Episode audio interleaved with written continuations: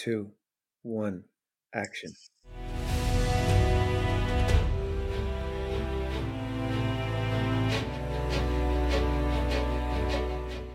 What song is this? It's our theme song. I like it. Random. It's a free license theme song. That's what that is. It's pretty cool. I was digging it. I was like, I really, is, I was, is this the Willow soundtrack? I, I was into it. Right. I was going for adventure theme, but but free license. Not having to pay anything for it. Not the Merlin theme is is the important part of that. so, hello and welcome to For the Love of Merlin. I'm Sonia, and with me is my co-host Mila. Hi, Mila. Hello. And with us is our guest, Eoin Macken. Hi, Eoin. Hello. Hello, Sonia. Hello, Mila. How are you guys doing? Good. We're good. Welcome. Thank you. I can't imagine anyone would not know that this is the actor who plays Gwaine. But uh, if you're not listening to our podcast usually and you're just weirdly stumbled into this, welcome to Eoin Macken, who plays Gwaine on Merlin. And, and if that is the case, then you should have what you should go back and rewatch all of Merlin, right? There you go. which you know segues perfectly into the title of this episode is the one with Eoin Macken because Mila loves Friends, and if you don't get that reference, it's I'm sorry for you. Just- 2021. as far as spoilers go, everyone should know, our faithful listeners, that we're recording this after we've recorded all the other Merlin episodes. So this is going to be spoiler zone. Uh, Mila is all caught up. She knows everything that happens in Merlin. Don't get worried about her getting spoiled because we all know how Mila feels about spoilers. So I, I hate spoilers so much, so much. I get very upset. And Sonia is a psycho. I look up everything. I want to be spoiled to no end. I don't want to have any surprises. So, Eoin, how do you feel about spoilers? I mean, I, I'm, I'm with I'm with Sonia. Why would you want to know all the spoilers? You know, that's not that. No, you're with me. Sonia wants to know the end of the season before it, she's. Yeah, no, sorry, I, I got confused. Why would you want to know? Like, that's the entire reason why Game of Thrones existed because you just wanted to know what was going to happen, not because it was any good. But you're like, what's going to happen next? You know? Oh my God. You're like. You're my favorite guest. Doesn't matter. Doesn't matter who comes on here. We bash Game of Thrones in this podcast a lot. Oh no! Oh, oh well, this, this is a good thing. that we've started off on a, on a positive footing. Excellent. Okay. Yep, exactly. Also, HBO, I think you're great.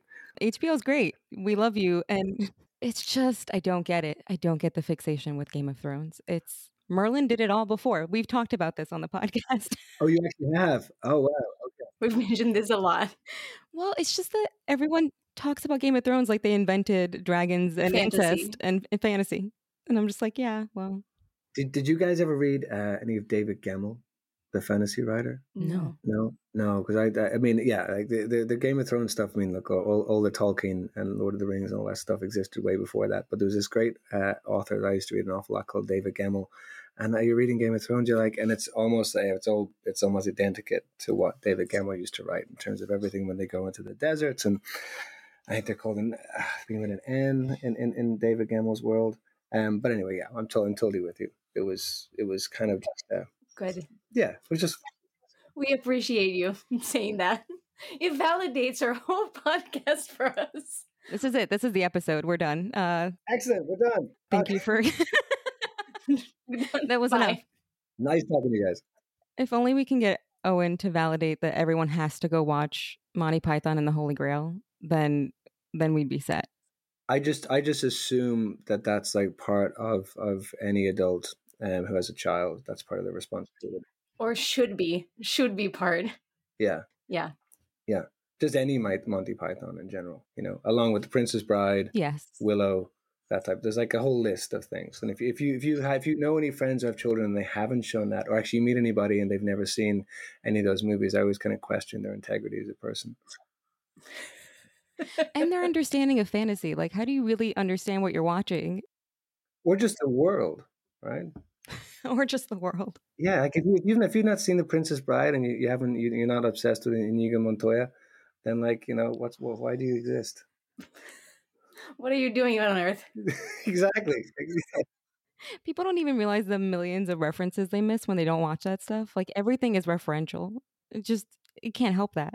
Like if, if you go into a coffee shop and you're like, "You killed my father, prepare to die," and then they don't get it, you're like, "Oh, this is gonna be really. Uh, do I want to buy coffee here?"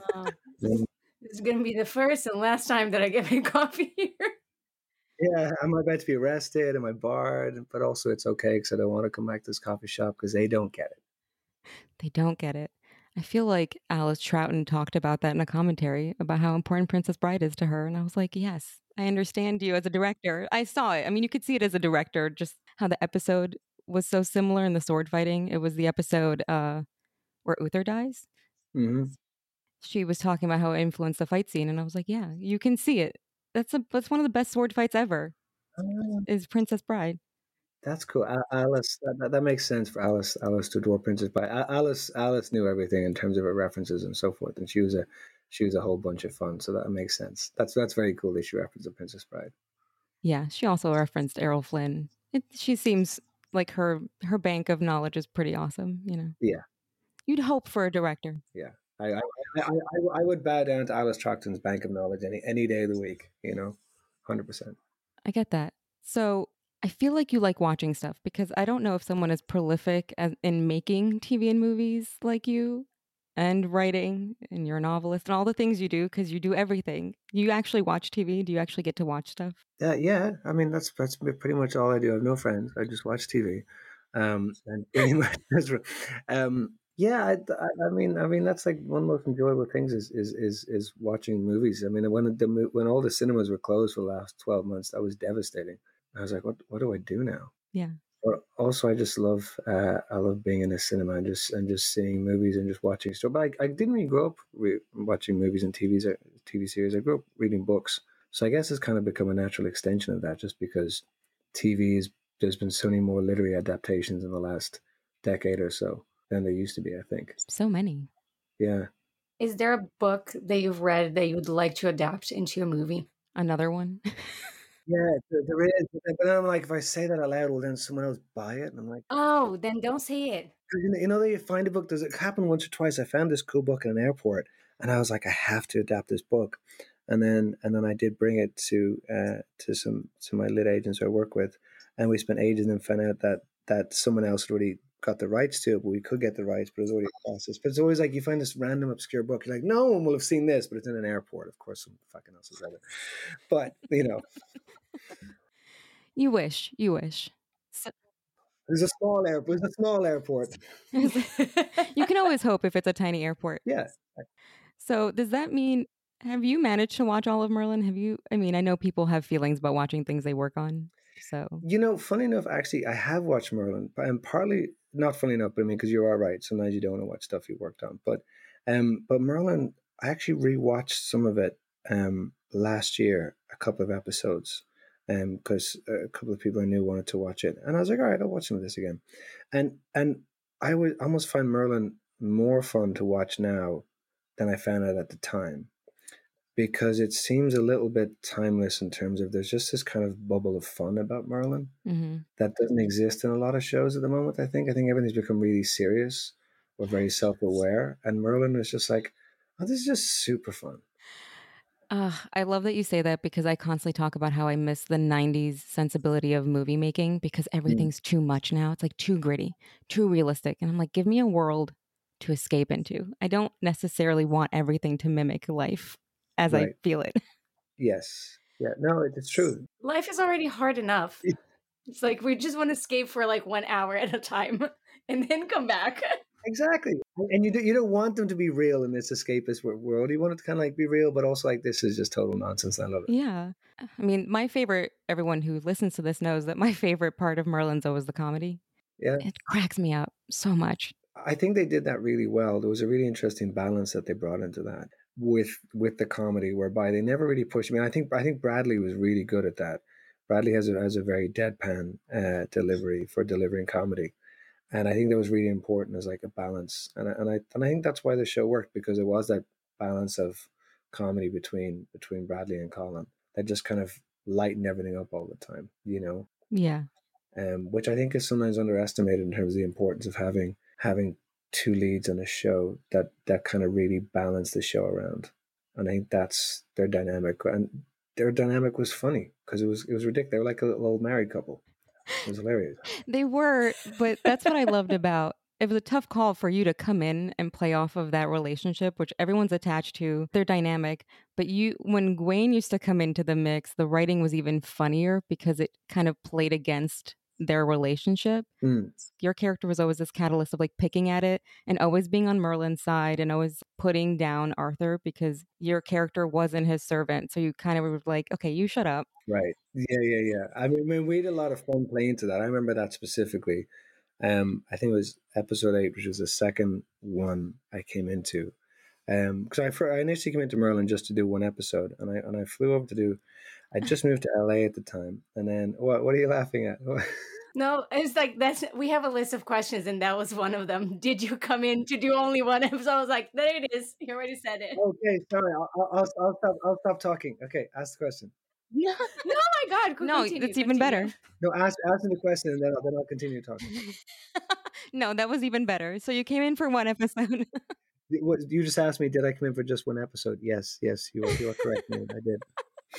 we got too excited. No, yeah, the the second episode was the quest that you went on, right? Yeah, but but the the point was, I think the, I remember specifically there was there was a scene where um, Arthur had to put his his hand through a thing in the wall, and Gwaine had to call him a princess, and and it's funny because you know with certain actors you you have an awful lot of fun playing with each other, where like you know a lot of it becomes about that sort of that dynamic of trusting each other, and also sometimes a bit of antagonism is good. And so me and Bradley, I think, kind of annoyed the hell out of each other initially those first couple episodes. So initially that episode, I was really annoying him on purpose, and he was getting really frustrated. with me. Me and Bradley became dear friends, and, and, and we're very close. But at that episode, I remember specifically, I was just like, I'm just going to annoy him because the way this balance is. And sometimes you end up playing into what your character is naturally into real life a little bit. So they kind of gave an awful lot of that. They fed into that a bit with Gwaine and Arthur, and, and I really enjoyed that. You know, because also I was just I was just kind of coming in to have fun. I was like, all right, I'm just gonna I'm just gonna wreck your head here, have a bit of fun. That's the best way to do it. And I did wonder, like, is Gwaine as fun to play as it seems? Yeah, was, Because it seems like a lot of fun. it was super fun. It was it was like just be as weird as you want and just like just like do it's like you know I was I was just I was just kind of doing doing what I doing what I felt like doing and and they kind of let me do that and it was great. You know. I That's love that. Even though that scene was super upsetting because uh, I recall a lot of roaches. And, and Mila and I do not like roaches so much. I mean, there's always an episode in the movie that's like insects or spiders. Like, of course, there's a spider in the fantasy, you know? and I'm like, oh my God, no. It's just like Indiana Jones with the snakes. Yeah, there's always something. Yeah. Yes. It's so classic. It was, I would have been fine with spiders. It was the roaches that grossed me out. I mean, I mean, I'm, I think they were. Were they not CGI roaches? Maybe you tell us because we talk about this at length in these podcast episodes. Like, do you think they were real?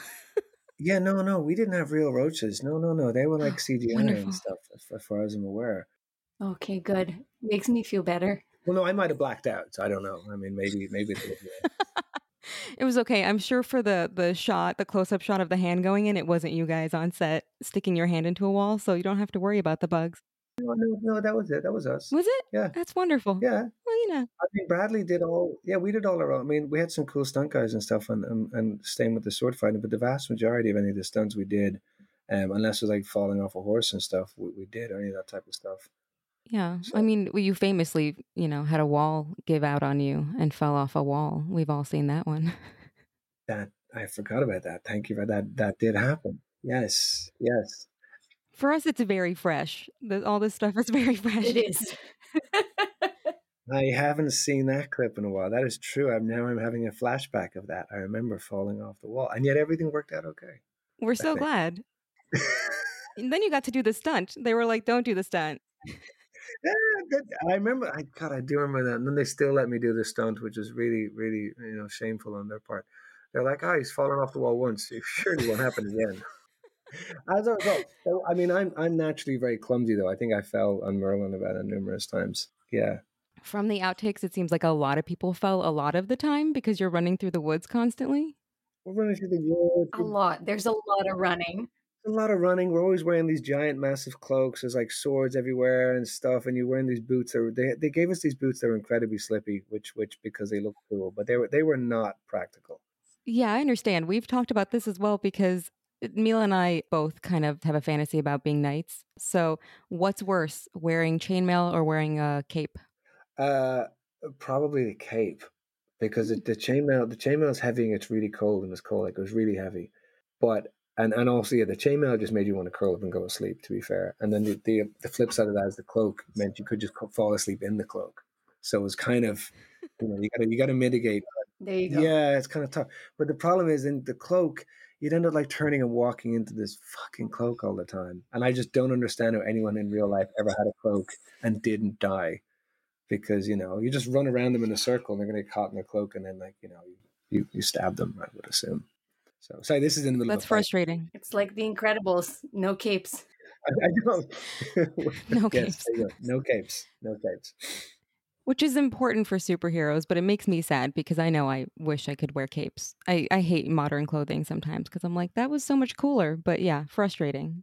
You can wear a cape. I think it's called like a jacket as well, right? I mean, I have a couple dresses that seem like capes, and I've had a couple people step on them while walking on Yeah. stairs, and I'm like, okay, I see why this is a problem. So I'm just Well, could you not just get a cape that just like stops at your ankles? Would that not make sense? sure, sure. But but is it, but then it's not really a cape. is it? But does it look as cool? Well, yeah. I mean, I look. I guess you look. No, no one's trying to stab you when you're out wearing your cape in real life, so it's okay. I mean, I don't have to sword That's fight. I just have to walk around. So that's much easier. I don't I don't have to get But only in a straight line. You you don't even have to like change direction and turn around like in a turning circle. It's very limited, right? Your, your range of motion is kind of like you know 30 degrees, You only go straight. only straight. Yeah. only straight. So I have to ask this because we belabored this point. Uh, do you have a favorite character on Merlin since you watched it? I mean, apart from Gwen, obviously.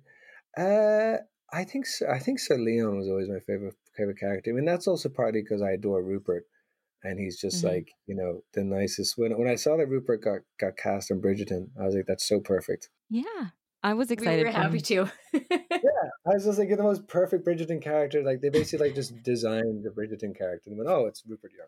In our podcast, we call him Bad News Leon because every time he walks into your room, he's always saying something bad that's happening. He walks in and he's like, uh, "Sire, uh, everything's ruined. Sire, everyone's dead. That's it. Thanks, Leon." Yeah, he, he, he's like Camelot is burning. Here, There's a dragon. Here, there's a there's a war. By the way, someone's gone missing. You're like, oh my god.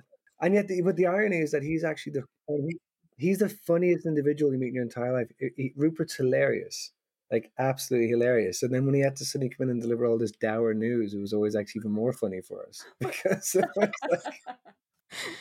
Oh my gosh. I've yeah, I can imagine you guys laughed a lot. I've heard a lot about the scenes you guys couldn't make it through. you- I'm guessing that one of them must have been your famous cheese that tastes like apple pie line. oh yeah, yeah. I was gonna say when you said scenes, you could make the time in whole episodes, but scenes, yeah. Yeah, that, that one that one was a trip. I think what that was that scene where all smelling each other's shoes or something like that, and there's something silly. There was one where they they smell your shoes. I remember that. Yeah, but that was half the banter of Merlin because that's why it was like you know you had the knights and and and, and Merlin and Arthur were just sort of messing around in the forest with horses and capes. So I mean, smelling uh smelling your shoes is the next is the next practical next step. It sounds about like the best job in the world to me. I mean, I love riding horses, so I'm obsessed with, you know, all the things that you guys got to do because, you know, who doesn't want to learn how to sword fight and ride horses and run around? Honestly, it it really was, and I think also in like in hindsight, it, it it's even become more special. Just, uh, but uh, like anything, I think though, you know, riding horses and, and sword fighting and being in forests, and like, and by the way, Wales is cold. I love Wales, but it's it's cold. But it was it was super fun because it became very special because of who we were working with because it was a really nice group, and not just the actors, but also like the crew. It was like the nicest group of people. It really was, and and all the, it was just a it was just a very family atmosphere, and I think that comes across because everyone was genuinely having a nice time, and everyone like wanted to make something interesting Everyone liked it. Yeah, that does come across. And I think that makes people like Mila and I who love being on set, love the industry, love production. And all we want to know ever is that the set was a good place to work and that people did enjoy it instead of having to fake to enjoy it on screen, which is such a different thing. Yeah. Um, because it does, it does kind of change the mood of watching it sometimes. If you get into this stuff and you learn about the behind the scenes, it's nice to know that you guys enjoyed it as much as the fans enjoy it.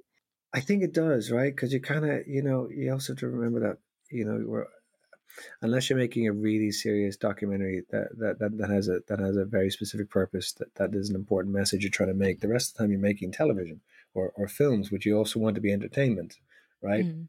And, and but even if you are making something that that is is is a, is a serious movie or TV series, you also want you know you want it to be a nice environment and people want to have a nice time because that's what, that's what everything should be, especially creatively.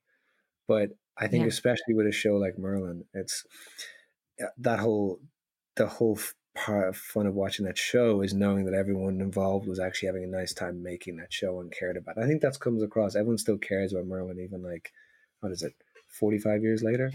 I mm-hmm. mean, it's ten years later, and you're on a Merlin podcast. Is it ten years later? Yeah. oh no! Don't tell me that. God, I was joking. I was going say like four. so four years later.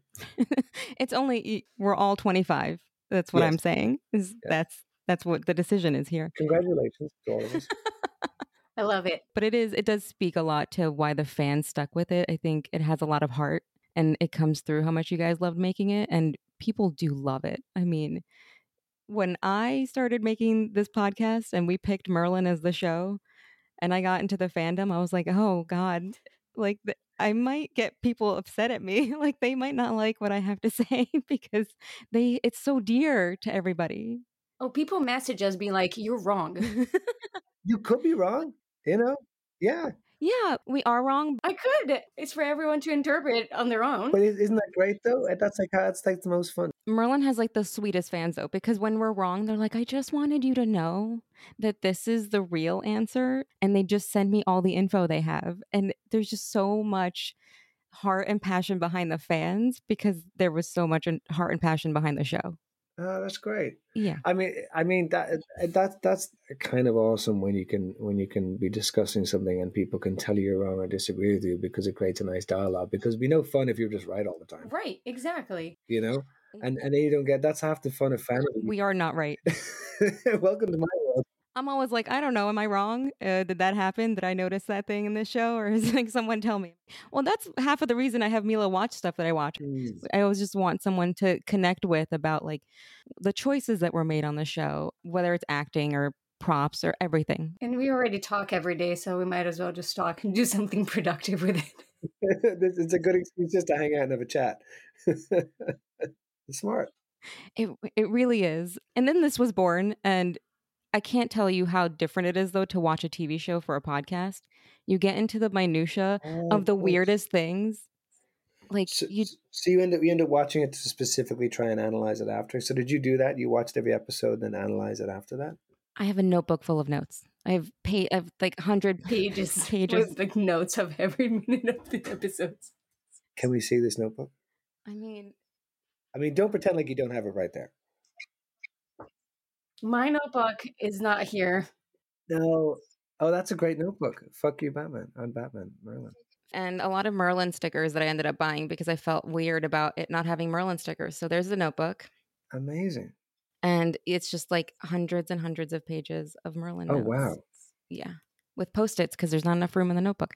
Of course, standing. It's crazy. But then you start to watch it from this standpoint and it gets weird because you start to pick up on things that you never noticed while you were watching like a normal person. So we ended up making a bingo board of Merlin so you could watch Merlin and play bingo because we started to notice things that were in every episode. Really?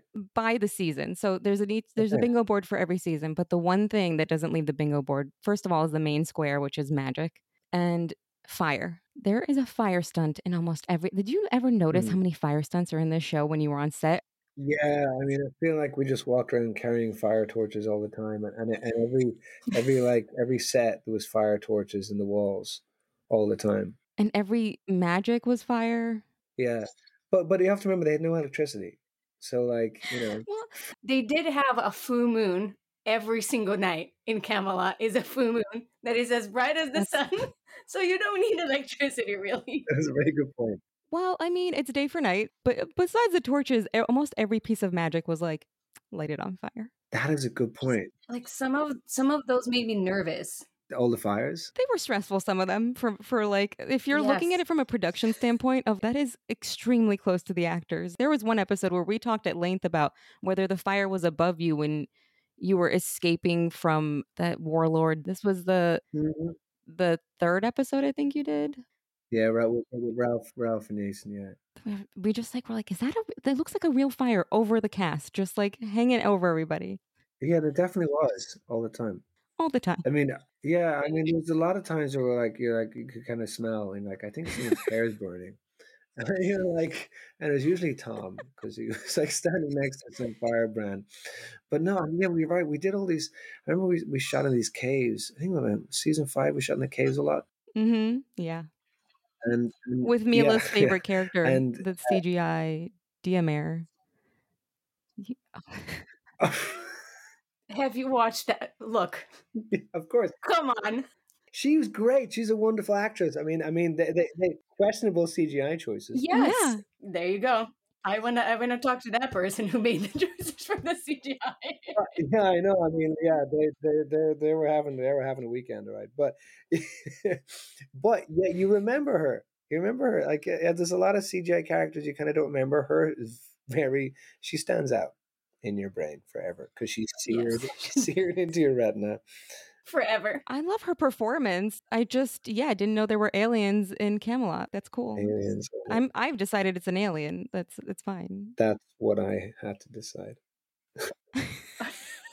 this is the conclusion the podcast came to. Yeah. Although now that you're here, everything you say is canon because you know better than us. Oh, I mean, I don't know about that, but I mean, uh, but but no, back to the fire thing. Um, we were, we were in those tunnels in Wales. There was just torches and fires everywhere, and we're all carrying torches and fires. And you did. It's interesting because sometimes you're on shows, as you know, and everything's very specific with with insurance and so forth. I think the everything's become a bit more, what's the word? A bit more militant and careful in the last decade or five years or so. Totally. I do think we were afforded a certain level of like freedom and responsibility to do stuff where we're all carrying these these these bloody torches and like running around the place and running past stuntmen and everyone had, can had a sword and a torch at the same time or something like that and you just had to trust each other to like not set your colleagues on fire you know so that was always like a win by the end of the day so I mean, I'm glad you liked each other because that then at least the trust is just there. You're like, well, I like this person, so he probably won't set me on fire. At the end of the day, you just get a start. Didn't set my friend on fire. Go Yeah. home. Exactly yeah yeah and if you didn't like someone you're like will i just ruin their haircut by just slowly It's like just burn their eye, their eyebrows. Like no eyebrows the next day. yeah yeah we did think about that I was mostly concerned for people like Katie who had a lot of hairspray in their hair. Like you guys probably were safer than she was. That's true. you know, That's true. Poor Katie would have just. I've heard her talk about that. Yeah, Yeah. yeah, yeah. She would have been like Joan of Arc in like two seconds. Yeah. Oh my god, it's terrifying. Well, we can't talk to you about Merlin without talking about uh, the ending of Merlin. You tell me, as the foremost authority on Gwaine, is Gwaine dead at the end of Merlin? I mean, I didn't know that Merlin ended. I just thought it was on hiatus. You know. so I mean, I don't know. I, didn't, That's another thing. I don't know why you're trying to ruin my life here. Don't get everyone's hopes up. Everyone wants a season six, and if you say that, Uh, It's a problem. well, no, I mean, I mean, as, I, I'd love, I'd love a season six. I mean, we've been, we've been trying to do. I mean, I got, I almost got in trouble a little while ago. I think this time last year, I, I mentioned I should just never mention anything in real life until it's like you know set. But I, I mentioned that we were trying to to do something, and then a month later, people like started chastising me for like, why isn't this happening? And I was like, oh my god.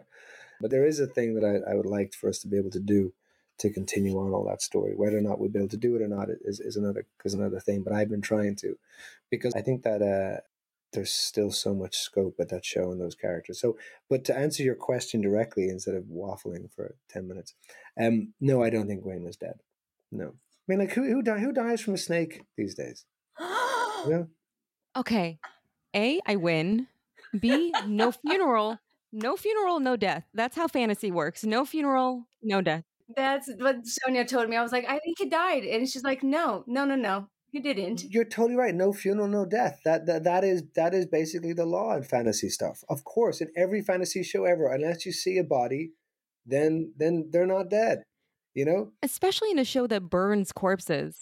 Come back through a lake. You're like, well, I mean, no, Come on. I mean, Merlin was still around. He can't help Yeah. can't help him after the whole sadness of Arthur going bye bye. Come on. He was a bit lazy though, Merlin, with like the use of his magic. You know, he was a bit choosy. We often talked about how he was the worst healer. He just like always was lazy and was like, guys can do it. I'm just like, hey, why do you suck at this?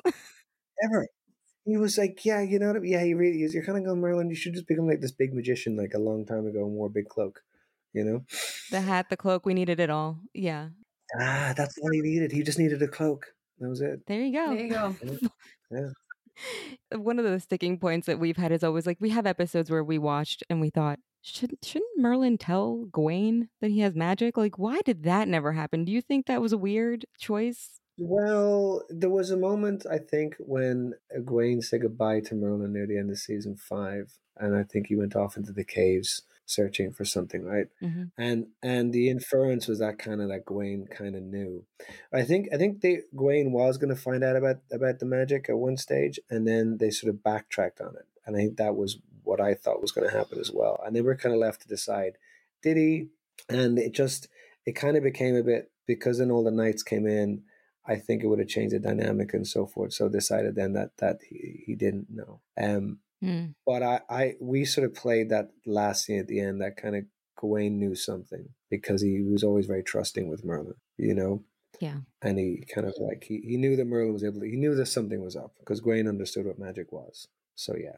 Yeah. I I can see that because even more than Merlin and Arthur obviously didn't have trust on some things. I think the paragon of trust in the Merlin universe is the relationship between Merlin and Gwaine. There's no trust like that in this show. It's implicit. No matter what you say, I'll believe you because you're you and we're friends and that's it. So I think that's such a, a great thing about the character of Gwaine, who's so beloved. I mean, people love Gwaine it's that you can find a lot of people who don't like a lot of the characters on this show, even the ones that are popular, but it's Mm. hard to find people who don't like Gwaine. That is true. Oh, that's good.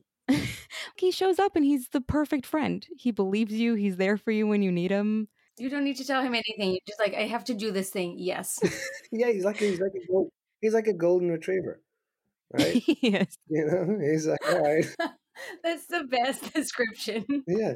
Was that what you were channeling? You're like, I'll just be a golden retriever. No, I wish I had now, but remember, I mean, we had a we had a golden retriever, um, a Labrador cross, and she was the best dog, and she was super loyal, super fun. We're always up for fun stuff. But I remember one day, we used to have to, if you're going to let her out through the house, you had to open all the doors because she would just run into a door if it wasn't open. And she just run through the house. I remember one stage, it's like, oh my god, the front the front glass door isn't open, and she literally ran and she just ran through the house. We're like, she's coming through, and then she just ran, and then the glass door was closed, and she just ran through it. Oh and we were like, and like she, Oh, I mean, she bounced back first, and the glass smashed, and then she, and then she ran through it like to make sure, and and never, Never gave up. Never gave up. And then she was like super chill and like wanted to go for a walk, and like the glass door smashed, and she's got like blood in her thing, and you're like, and then you pet her, and she's just very trusting, and that was basically Gwaine. that was There you go. Yeah, That sums Gwaine up so well. I mean, it's kind of a bummer on Merlin. I feel like there wasn't enough time, maybe, or maybe they didn't want to go into the lives of the knights. I think that's like the biggest missed opportunity of the show, right? Sure. Like these characters, people love Gwaine, they love Sir Leon. These beloved characters that you don't really get to see except they pop in, they say their thing, and they leave.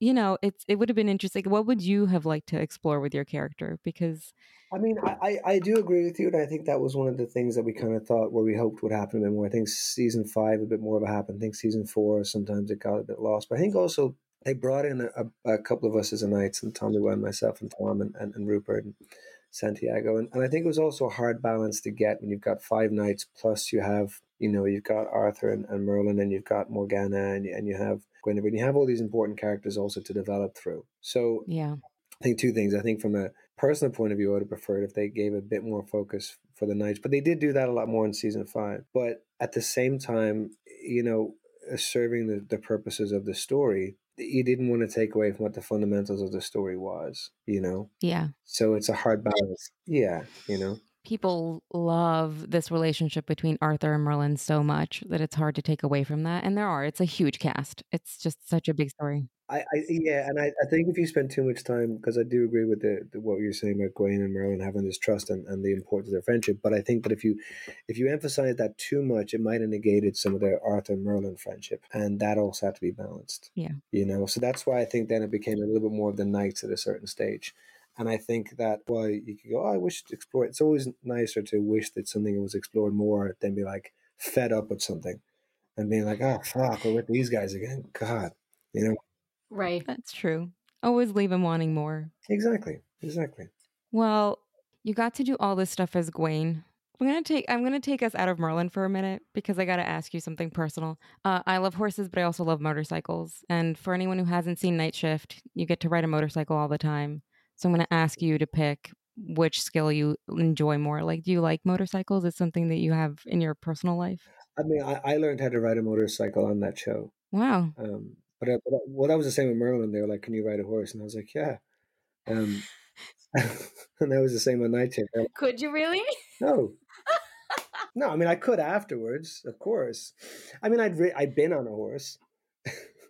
But, Well, That's that's what I would say. Can you? Yes. Yes, Of course I can. yes. I worked on this short film that was on a horse farm, but they tried so hard to cast actors who weren't lying because Yes. every actor says they can ride a horse and play the guitar. But you know, come on. I've I've also said that, and, and I cannot play the guitar, um, but terribly. Yeah, no, I mean, no, no, no. I mean, I could. I got some horse riding lessons, and I, I could. I was fine on a horse, but I wasn't. I wasn't particularly adept. But I did learn how to ride a horse on Merlin in the Saint Stakes. We had this amazing horse guy, Dylan, and uh, and he had these beautiful horses from up in Snowdonia that that were the stunt horses. I think Colin probably talked about it a lot. There's one horse in particular, Diablo, that had one eye. That was always Colin's horse. So if you look at, did you ever notice that Diablo had one I eye? love that horse. Did you notice he only had one eye though?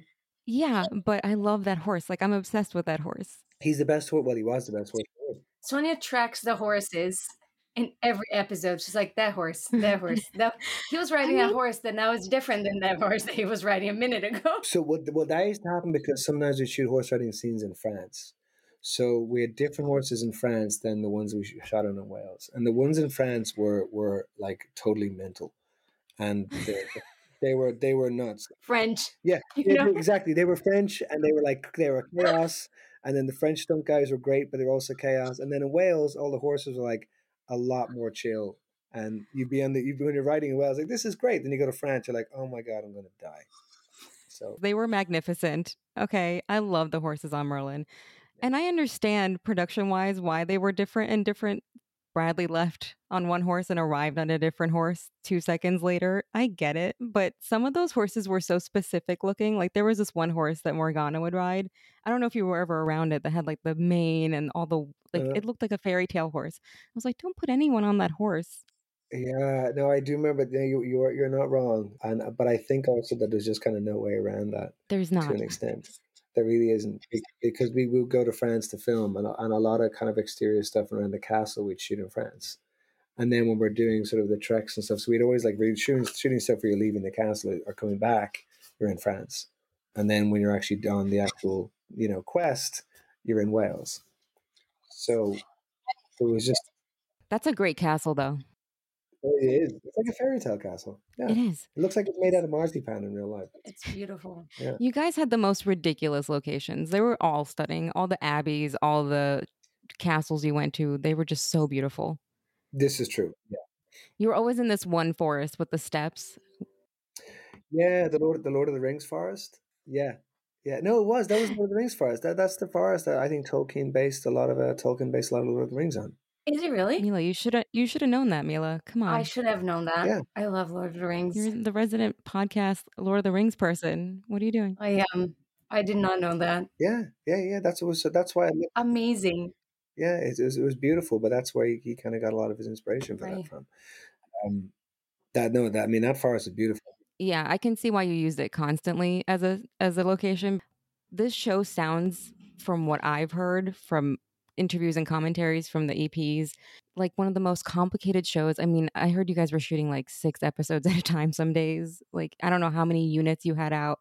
Was it was it like the hardest thing you've shot and the scale of how big it was? No, it would have been the easiest thing that I shot personally because I think I, I think I only realized having done a lot more television since um, the scale of it. Because at the time, you know, it, I mean, it, it kind of depends how heavily you get involved as an actor sometimes because like, and, and having now directed stuff, it, it does change how you see things. So when I was first on Merlin, you know, eh, you kind of you kind of just did your you did your thing and didn't really kind of consider sometimes how much was going on. You know, like oh yeah, we're going to France next week, and it's like yeah, so can you shoot Tuesday? Yeah, but I'll arrive on uh, Sunday. Like then you can arrive on Monday. Yeah, or I'll just arrive on. so you kind of just don't really then consider. you're like, oh, okay, there's a lot. There's a lot of moving parts. And they were constantly shooting second and third units all the time. There was so much happening because it was a big show, and they're doing 13 episodes, and each episode was like an Yeah. hour long, but it was like a proper hour long. It wasn't like 42 minutes long. You know, it was like proper. Yeah. the big difference between 42 and an hour. But I get what you mean because I wonder you've directed so much at this point. You've produced, you've written. Has it changed your perspective when you're acting, or do you not let that stuff in if you're just acting on a project?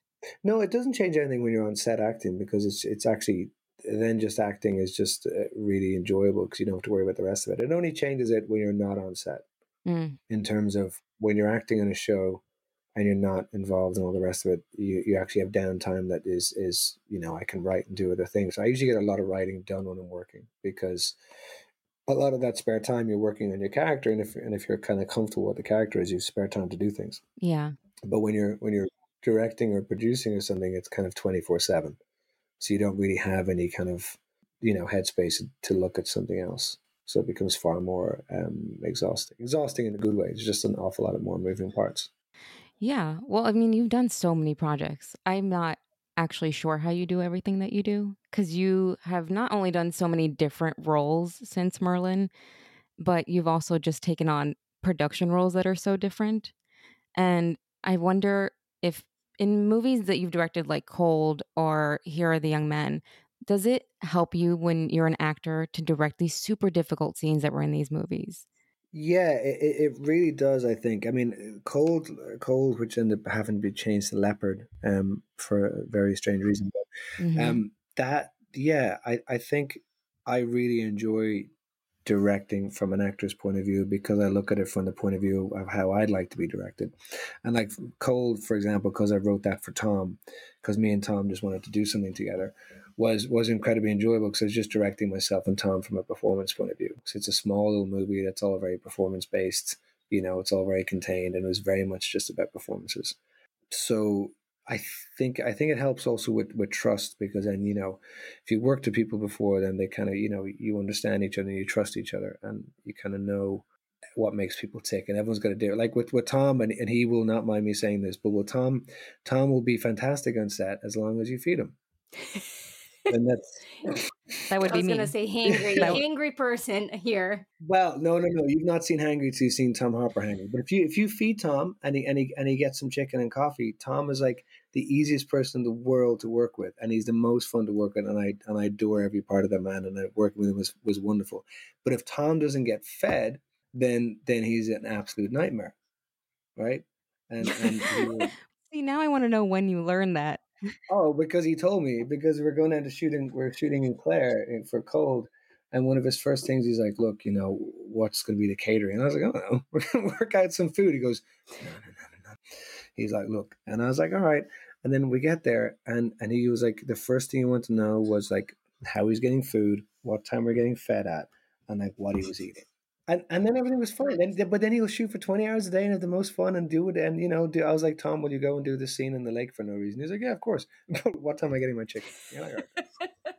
I've always said that if I were a dog, I'd be food driven. Yeah. You know, like they separate dogs into toy driven and food driven. I'm like, yeah, I get it. Just feed me and I'll I'll be fine. Yeah. But at least he knew himself. Some people don't know that they're like that. No, it's really true. And I'm the opposite. I don't really like to eat too much when, when I'm working because it makes me sleepy. And I kind of like to sort of just not eat that much. And I just want to eat sugar and coffee when I'm working, Mm. you know, and, and just have these little intermittent highs and, and then it's fine. But Tom, you know, but it's that, but that's what you learn about, about people. Everyone has like different ways of working and, and some people like want to rehearse and some people don't want to rehearse and some people want to kind of, you know, want, want to be given certain notes. And I just find then from acting to directing, I just talk to people the way I want to be talked to, and you just keep everything nice and chill, and the environment's fun, and then you just create a nice atmosphere, and then it's, you know, that's the way it should be. Yeah, it's great. I can't believe how much you do because there are a lot of people who talk about doing projects and then they never get done. Right. So, where do you find all this drive? I mean, you do so much. Well, well. So I just I just finished a movie. We just finished it before we came out to Australia called Grey Elephant, um, which I shot in the end of October. Um, and that's a feature which is kind of like, uh, I guess, a little bit like a cross between maybe Sideways or or um, Perfect Stranger, which is a dinner party type movie, or like or Polanski's Carnage. I guess it's all in one location. And I wrote that because I wanted to work with a bunch of actors I worked on the night shift before. And I was like, how can I write something that we can all make? And then there was a, the pandemic, and I was meant to try and do another movie, and then nothing was being made. And I was like, what can I shoot that I can do in like three weeks, all in one location? And then I wrote that. Wow. And then I was able to, but it was so much fun because it was like one of my best friends DP'd it, and he's like had a bunch of movies in Sundance. A guy called Danny Katz, and then I got the AD who was on night shifts, well, both the first and second and third ADs who I was really good friends with, and they came on and AD'd it. And uh, and I was able to like fly Jill over from New York and fly Brendan up from Albuquerque, and Mac Brandt was in LA, and all of a sudden we were, you know, we got this these cool financiers, producers to finance the movie, and then we're making this movie. And then I got to work with my composer who I grew up who like lived in me in Venice for like seven years and with the same editing team that I made here the Young Men with in Ireland. So I went home to Ireland and I got to do post production with her. And it was just like this is great fun. You know, and then you're working with people you like. That sounds very easy. I'm sure it's not, but it's the way that you're talking, the way that you're explaining, you're like, well, this just came So together easy. like this. Oh no, no! It was it was a lot of work, and now we're only finishing that. It's still a lot of work. It, it was a huge amount of work, yeah. And I haven't written anything for the last five months because it kind of gets into your brain. But I just, it just, it's fun, you know. I think it should be fun, Yeah. you know. Basically, if you want to work in this town, just be friends with Eoin Macken and he'll make a project. No, no. I mean, I wish that was the case. Yeah. If you have, if you, oh, if you have loads of money and want to and have finance and can finance a movie, then yes, be friends Oh, with okay. That'd be fantastic. There you go. Yes, to all the billionaires listening out there who want to fund movies for fun, yes. uh, please reach out to Eoin Macken. Everyone who hasn't lost all their money in cryptocurrency today, um, come and come and be friends. And Oh, is that what happened today? I'm so glad I wasn't plugged into that. How did you find it shooting during the pandemic? How how are the protocols? that was fine. I mean, I did a couple of projects during the pandemic, hmm and and it was the most enjoyable one. Well, they're both enjoyable, but I worked on a, a film for Millennium with Megan Fox in Bulgaria. Bizarrely enough, for this Australian director who now lives in Melbourne, and I'm in Melbourne, so we've been hanging out. And everything was so locked down, and then they were one of the first movies to go, and suddenly I was in Bulgaria. So I was like, and they were like, "Do you want to come to Bulgaria early?" And then you can kind of hang out and prep for a couple of weeks. And I was like, "You mean basically have a holiday?" They're like, yeah. And I was like, yeah, yeah, I'll, I'll come and prep. Uh, but it was great because Bulgaria was one of the few countries in, in August that wasn't totally locked down at the time. So I was able to explore Bulgaria. That's amazing. It was amazing. And then I got to shoot this really fun movie. And, and on set, it was fine. It's just everyone, as long as everyone's careful and follows the rules and you get tested and everyone's like, you know, not an asshole between shooting and going off to nightclubs and wears masks. It's, it's pretty easy. Just be responsible, you know? Yeah. There is so much trust on set now with the pandemic. It's just like don't do stuff outside of work that is going to endanger everyone. But also, I've said the whole time, like the only place I want to go during the pandemic is a set because I feel like that's the safe place. It's the safest place. It's the safest place because everyone's getting tested and you're like, Everyone gets tested all the time. It's insane and it's so clean. And you're like, I will just live here now. They're like, Do you want to go home? Like, yeah. "I'm gonna- I was going to sleep on set, if you don't mind. I I've been working from home the whole time, but I was like, if you want me to go anywhere, it's going to be a set. I'm not coming into the office, but I'll go to any set you want. like it's 100%. they're Yeah. Yeah. it's it must be so great though to feel safe and still be able to create during all this craziness. I mean, it, it's definitely more expensive Mhm. for like for obviously as you know for producers. I think like the, I think that it might be between twelve and nineteen percent more expensive, I guess, in terms of an overall thing. So that's that's kind of killing a lot of the kind of smaller indie movies. I think. Um, Yeah. so that's a problem. But at the same time, if you can manage to get it off the ground, then then yeah, it's it's it's you just have to. But you do have to be specific because obviously, Grey Elephant, we were all in one house, Mm. so you're all in one location. So you're able to kind of that you're able to mitigate a lot of the kind of external factors. If you're on the street and you got crowd, it just becomes a different thing. So depends on the type of project.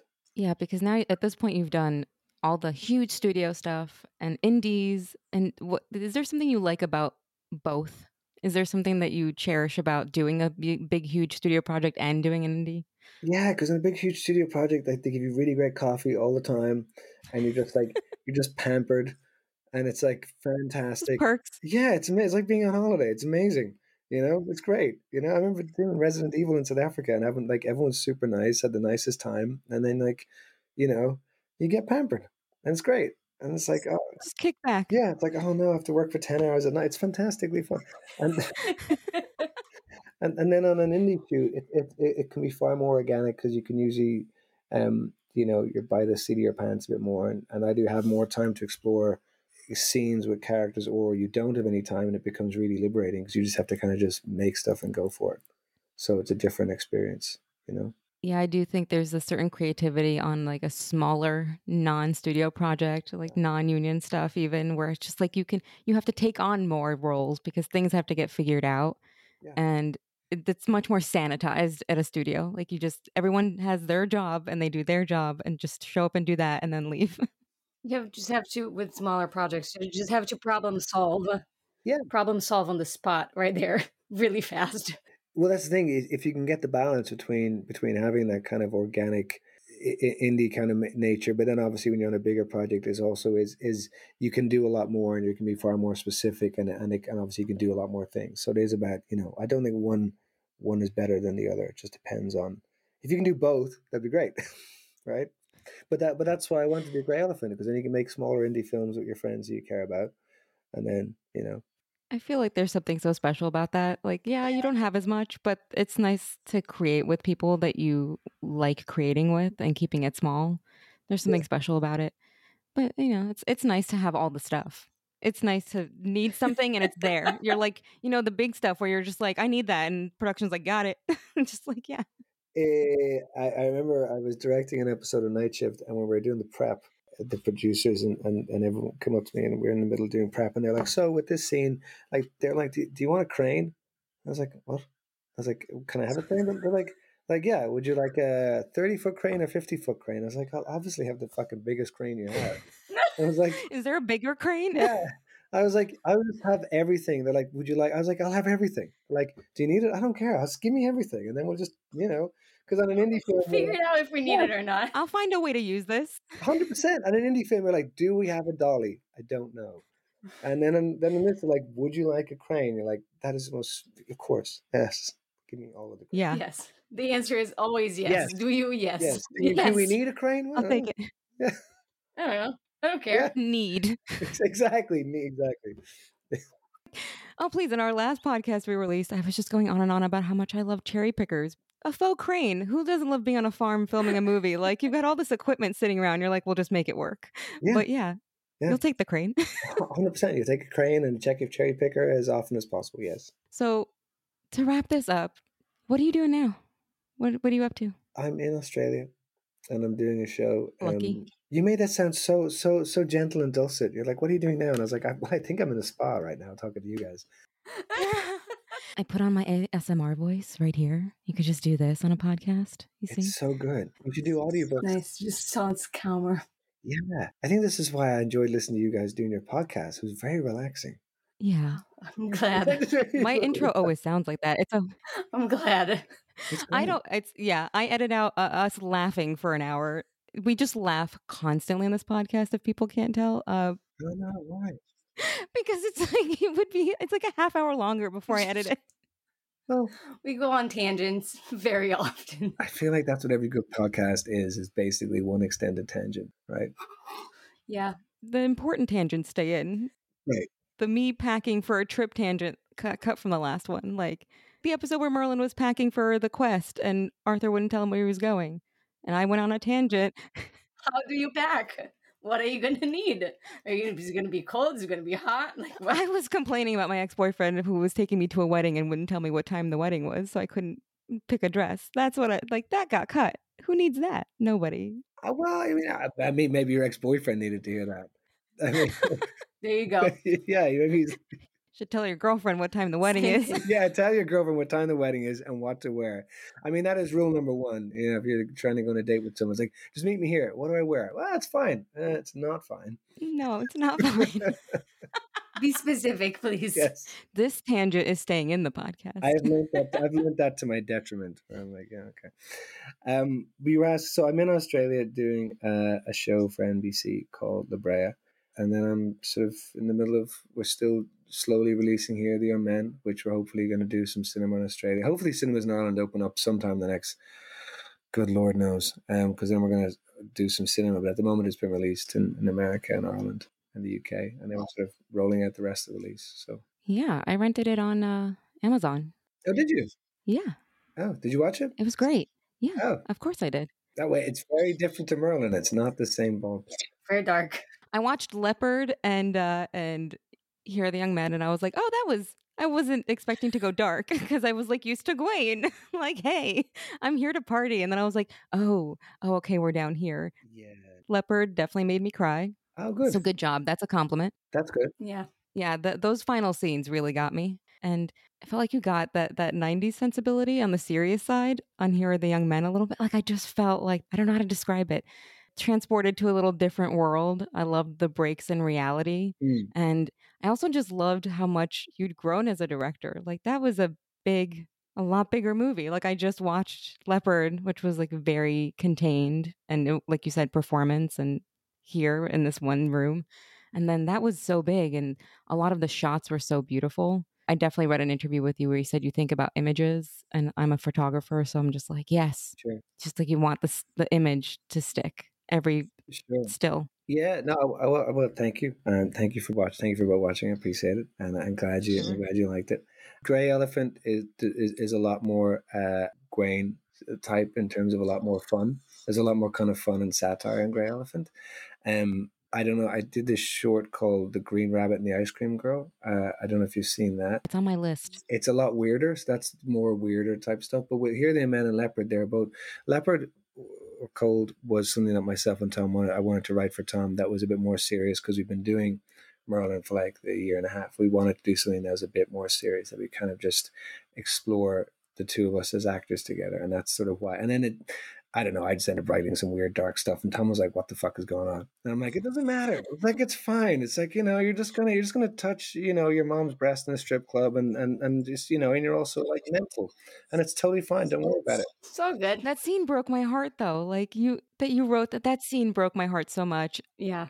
But yeah, take a break from you guys running around a cave shirtless. Come on. Yeah, I was like, let's let's explore the Oedipus complex and some weird relationship with these two brothers, despite the fact your characters also murdered somebody. But let's ignore that because we feel sorry for you.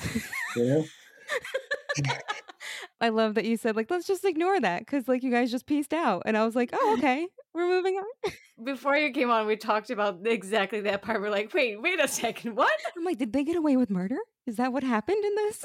yeah, you can tell me that, of course. And you don't even think about it. Well, that's the idea that you don't think about it. But the fact is, yeah, like he like murdered his fucking girlfriend. You know what I mean? Like when you think about it.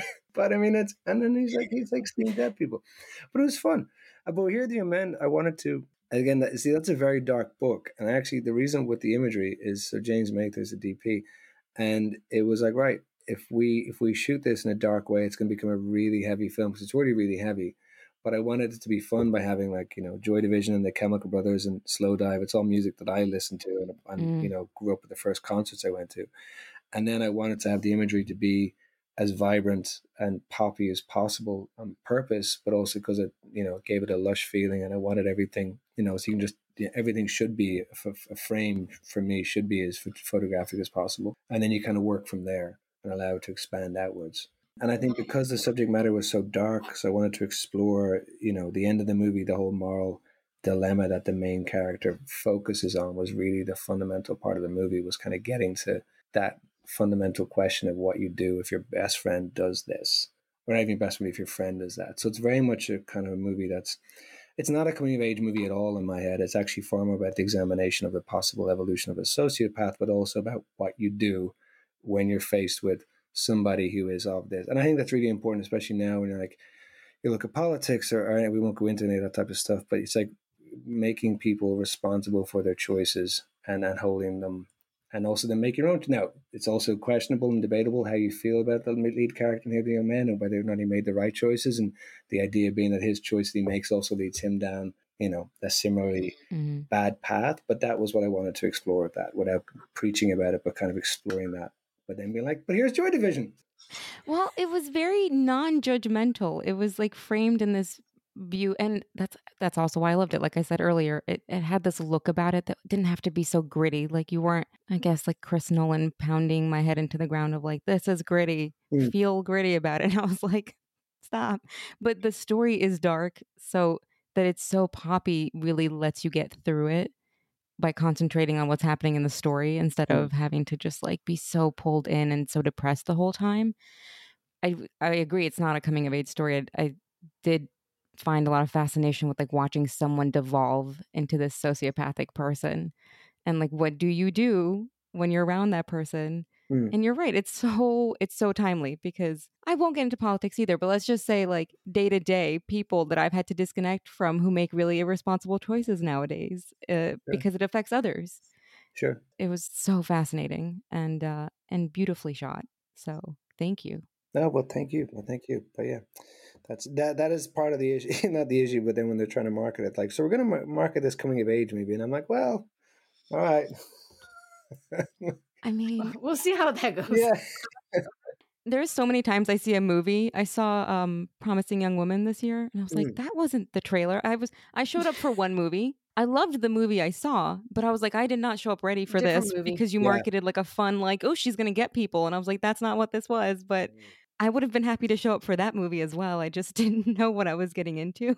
No, I know it's it's, it's interesting, right? Uh, But but at the same time, yeah, it's uh, yeah, promising woman definitely threw me for six as well. Um, uh, she's amazing, but yeah, but you know, but I also kind of like that to be honest. At the same time, because I like not knowing, I know what a movie is. Sometimes I find you see a trailer and you know too much about it, and then you already know what the movie is. So Well, I was just gonna say that I usually don't see trailers at all because they either some trailers just tell you what the entire movie is. I'm like, well, now I don't need to see this movie anymore because I already know everything that happens. Yeah, Merlin was super yeah. guilty of that. The next week on Merlin clips were horrifying. Every week I had to scream at the end of the podcast being like, I can't believe they showed you that Lancelot is back. Like, how are you supposed to be surprised about what happens next Right. week? that's true. So I mean, I, Like, way to ruin the reveal. yeah, they should just not too soon. Next week on Merlin, we have another episode, and then that's it. I mean, like vague scenes, but with like the, the reveals they put on some of those. By by season four or five, the show got so much better. They got it. They were like, "Look, we'll just do glimpses and a mood. We Mm. don't have to like tell them like Lancelot's coming back next week. Like just Right, just hush. like don't don't give the game away. But I'm with you, Mila. Don't get me wrong. I love spoilers, but I've, I'm of two minds. I either want to know nothing about a movie or everything before I see it. like there's only two. I don't know. I sides. don't know, man. I feel that I feel that Sonya's backtracking a little bit here. It's like you know, y- Well, yeah, I know. I do too. I do too. No, I, I don't accept that answer. no, no, I don't. I don't know. It, and I used to get taken to screenings and and I was like, I don't know what I'm going to see. And it was fun to go see something that I didn't even know the title of. I was like, I'm just going to go see this and it's fine. But that doesn't mean that I want to watch British Bake Off and not know who wins at the end. Okay? this is this, this is the worst argument ever for like turning like you know you flip you flip sides entirely and then brought it to British Bake Off. Thank you. Mila, I'm so sorry you put this. I'm this is how it started, Eoin. You weren't here, This but is what I'm dealing with. You understand? I I feel I feel your pain. Yeah. It all began because I uh, I spoiled Bake Off for myself and Mila doesn't understand how I could watch a show when I know who's going to win. I'm like, you're watching a competition show. I don't want to know who wins at the end. That that it just I can't watch the show anymore because I already know what's gonna happen. I can't root for anyone. Is British Bake Off a competition? But you know, Yeah, I agree with you. You- There's no point. There's no point knowing you won a competition, and you're not going to watch it. You know, it literally makes like it's like watching football highlights. I don't really want to know what the score is before I watch the football highlights. Yeah, because I'm like, well, oh, right, yeah, right. if, I don't watch. I'm not insane. no, but if you already know that Brazil lost seven one to Germany, you know, you don't want to watch it again unless you're not Brazilian, and then you, then you No, I'm not going to watch it. Would I watch the entire game like the next day? No. no, unless you're not unless you're not Brazilian, you want to revel in Brazil losing seven one over and over again. But I mean, I, I don't know who do that. Look, we we say that we say, we have that as a saying, like in Brazil, like every day is a is a different seven to one. Because in in our real life, like when anything goes wrong in your life, you're like, well, seven one here for us. That's It, we're never gonna forget. No, It's for real. We're never gonna forget. good that you brought that into like the social lexicon. Yeah, Yeah, yeah, we did. You, like you're going to carry that for generations. There's going to be kids traumatized by this. probably. Yeah. I can pick and choose when I spoil myself, and if it's a TV show that I have to sit through for five seasons, it's getting spoiled. it's and I'm not I don't have that kind of patience and my brain works in overdrive trying to figure out what the hell is going to happen. So I would rather know. See, my argument's that I enjoy the ride more when I'm just like I know what's going to happen here. It's all good. That, that, that's fair. That's fair. It's, I mean, we respect you, but we don't. You agree. don't have to agree. yes, there you go. I like I like that. That's a good catchphrase. Spoiler arguments aside, we've spoiled Merlin for everyone who didn't listen to us in the beginning. So, but if you haven't seen Merlin yet, it was 10 years ago. I mean, five, four. It was yesterday. Yeah. Four. We decided Just four, finished four years. Yeah. We just finished filming yesterday. All I have left to say is thank you for joining us, Eoin, and going down this crazy ride with us. it's been a pleasure. Thank you so much for accepting the invitation, listening to our podcast for a little bit, listening to us rant about different things. Well, thank you for having me, and I, I hope that you put the the the packing um a part of the previous one you deleted as an addendum onto this episode. I'm going to just go fish that out and put it on the internet as like, this is important information for men to know. Like, never let your girlfriend pack for a wedding without telling her what time the wedding is. I agree. I I also agree. We couldn't leave on a better note than that. So thanks for listening, everyone. It's been a pleasure. Thank you for having me. Bye.